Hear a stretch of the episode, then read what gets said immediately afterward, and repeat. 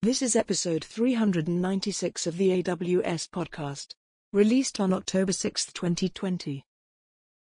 Podcast confirmed. Welcome to the official AWS podcast.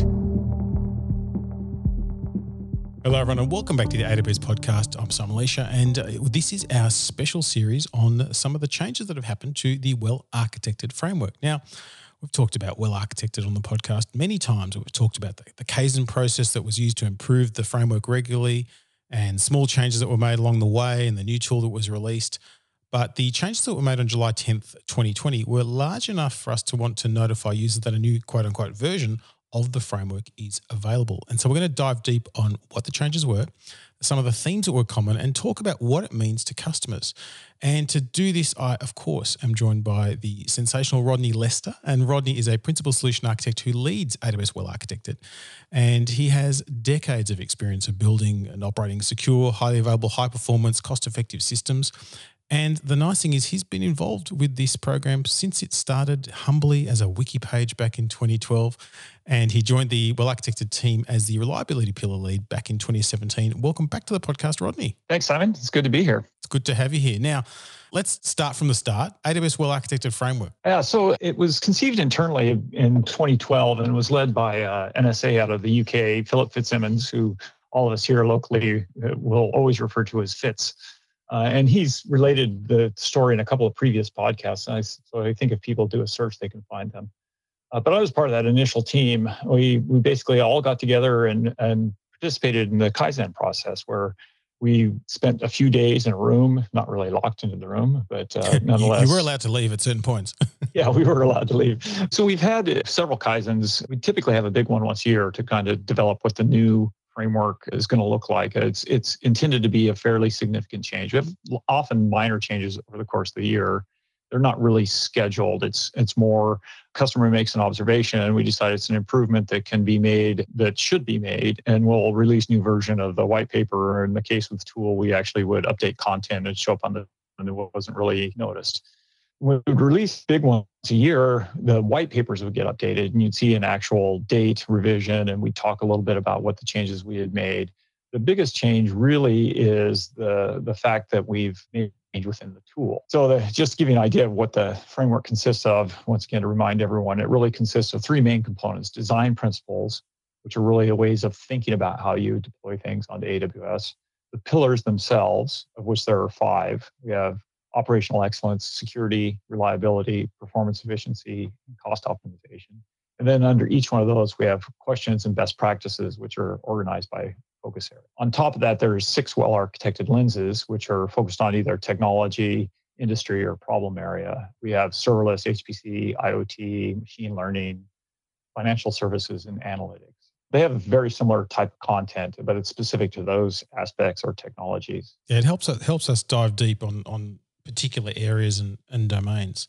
Yeah, and we we actually see a lot of growth in that area too. So I think that you can look forward to seeing more of those. Absolutely. So the changes that we're going to talk about, why should customers care about that? What does it mean to them? Well, I think most importantly, it should assure customers we're actually listening to them, and we change those based upon how our customers are achieving success. I think the one of the main differences between AWS well architected and some of best practice frameworks that are often championed by people is that we base ours upon what customers are actually doing and not just suggested best practices. So it's not theory. not theory. And and and the real idea is that a lot of these things are trade-offs. Some of the basic ones and obvious ones are cost versus reliability. People make these choices all the time. What this framework enables you to do is actually make an informed trade-off so that you know what risk you're taking versus what you want to actually accomplish as a business. So if you're trying for higher reliability, for instance, it's probably going to jeopardize your aggressive cost. The other thing that's really, I think, important about the well-architected framework is we constantly tell people that it should be viewed as a continuous improvement project. In other words, don't do it just once. We really advise people to do a review as soon as they've got an idea of what they want to do. So a design or plan a workload. Um, they should also re-review it I've been in this business long enough. The joke is you get uh, 90% of your functionality done in 50% of the time, and the other 90% takes the other 50%. but really, you, when you get to that that that point where you've got most of your functionality, you should take a look and see if you've compromised something that you didn't want. And then, by all means, uh, it really can assist you in, in a pre launch checklist. One of the things I think is important to realize is that modern business is not static. Uh, one of the reasons people move to the cloud is to enable agility and to be able to deploy things much faster. And it is a best practice that small incremental changes add up to large change over the time. While many companies have policies about re-reviewing architectures on large changes, they sometimes forget those small changes add up to a large change. Uh, and so we'd like our customers to go back and take a look. You know, when was the last time they actually visited the well-architected tool and looked at, at their architecture and saw whether they may have actually compromised away a risk that they didn't wish to compromise? And that's the thing that the risk of making changes in small steps is much lower than making big bang changes. So that that's a really important thing. So Rodney, let's talk about some of the changes that were released and and what were the themes of what everyone was thinking about and what can customers expect? One of the themes was actually a joke we read on Twitter. It was something along the lines of everything ends with in accordance with the requirements to your business. Clink. the, one of the pillar leads in particular was a little hurt by that comment. So we, we really made an effort to make the best practices easier to understand in this version while still emphasizing that the requirements are driven by your business. So aside from just the general clarity and making it so that it was easier for our customers to understand, we actually added question and best practice areas to three of the pillars. So in operational excellence, we added an organization section. In reliability, it's a whole section on workload architecture, cost optimization, and I think this is actually one of the things that's really important at this time is a an area of practicing cloud financial management. And these are either calling out best practices that we previously discussed in like the white papers, but didn't explicitly call out as best practices, or just kind of overarching themes that our customers weren't really getting. So we've explicitly called them out so that they could see them and understand them. And so what we're going to do is we're going to go through at a high level some of the thematic changes in each pillar. And there'll be an episode on each pillar. So you better dive deep as part of this special series. So it's much easier to be detailed than brief.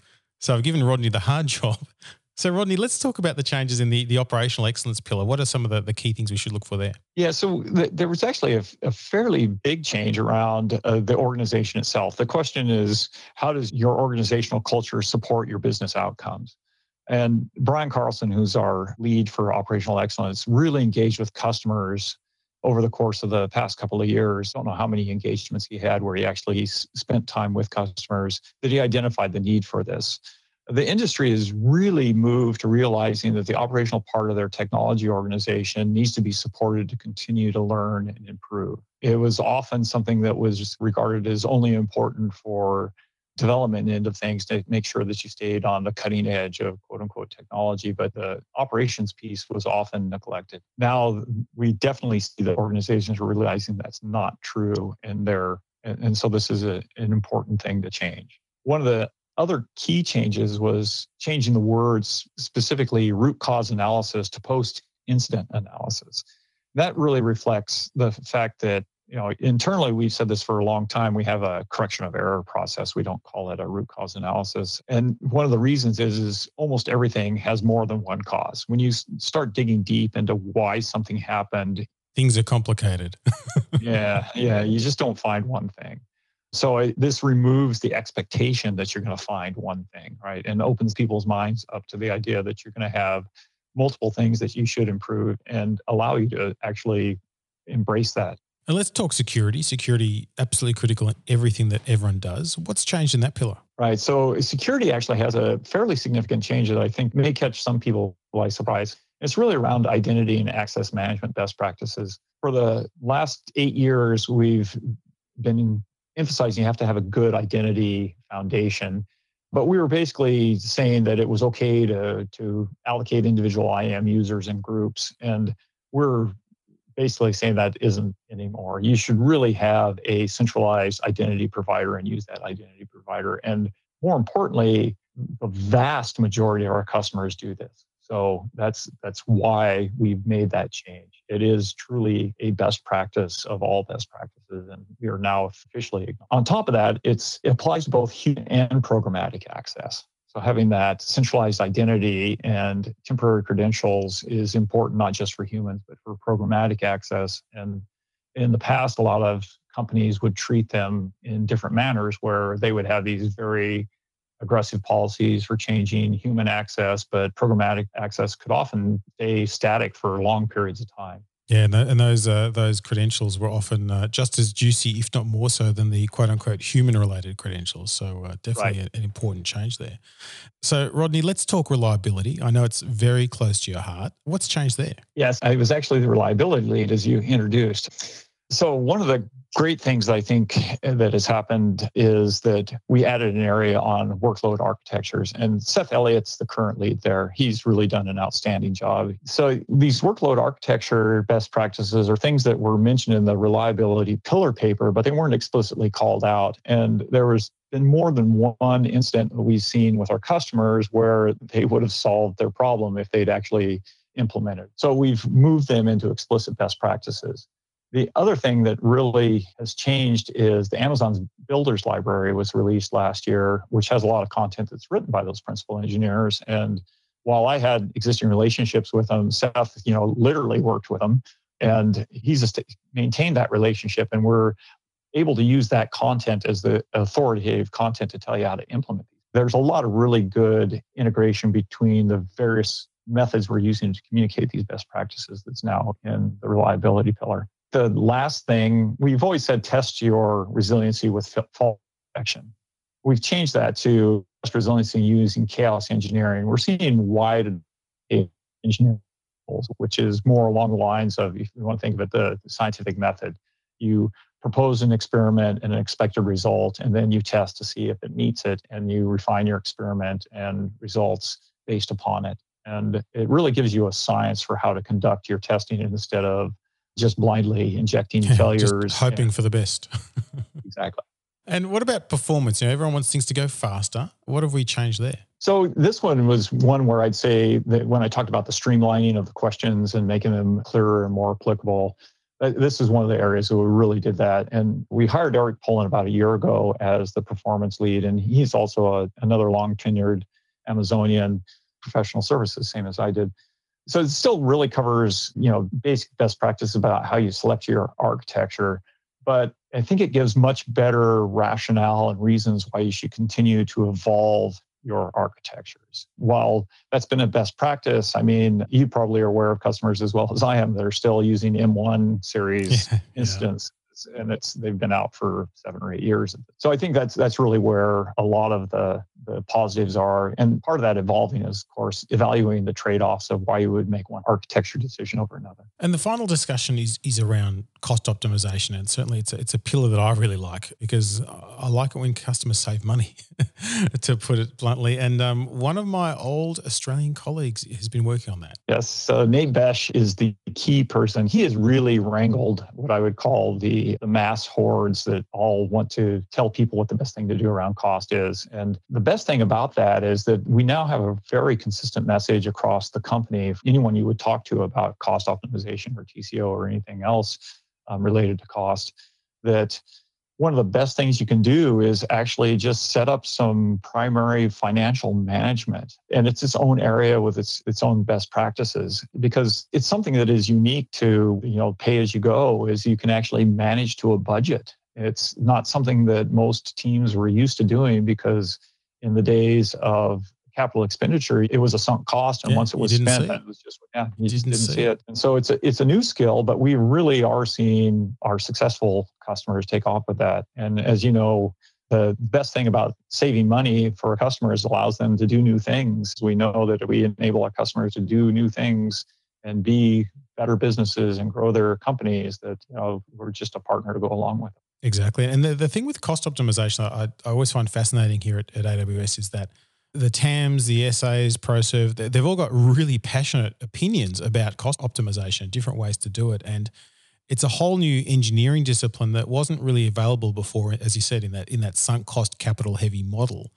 where there's a, a journey to go through where first you go, wow, I can see the bill. Wow, things cost money. And then it's like, okay, well, how can I engineer this to do what I have to get done at the least possible cost? And I love that there are so many strong views on on how to do things, but it's all about how do I do this for less. It's a it's a really exciting dynamic conversation. So Nathan's had his work cut out there, that's for sure. Yeah, and one of the most interesting stories I tell about that is that we've actually seen customers that turn it into you know gamification, right, where they'll basically align teams against each other to see who can save the most money, and you'd be shocked at what kind of results you can get out of doing things like that. Yeah, it's it's it's, it's pretty cool. I've, I've seen customers with even had as one of the you know how the, you have the the window display in the corner showing build status, etc. They were able to show hourly run cost as well, just as a as another metric they were tracking, which is really interesting. And there's times where you may want your hourly run cost to go up because you're delivering a lot more in a shorter period of time. So it's it's not just get me to the lowest number. It's it's a little more nuanced than that. Right, right. And it, you, are you getting the business value for what you're paying for? Is really one of the key things. A lot of times people are hyper focused on spend. Am I spending less money?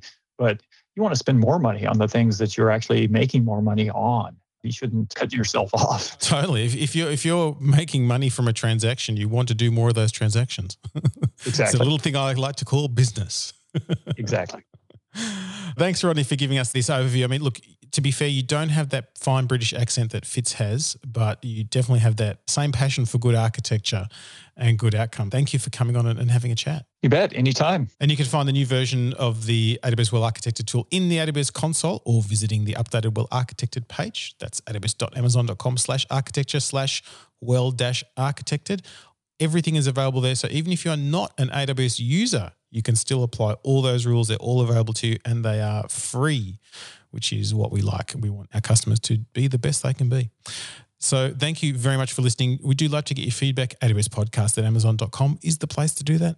And until next time, keep on building.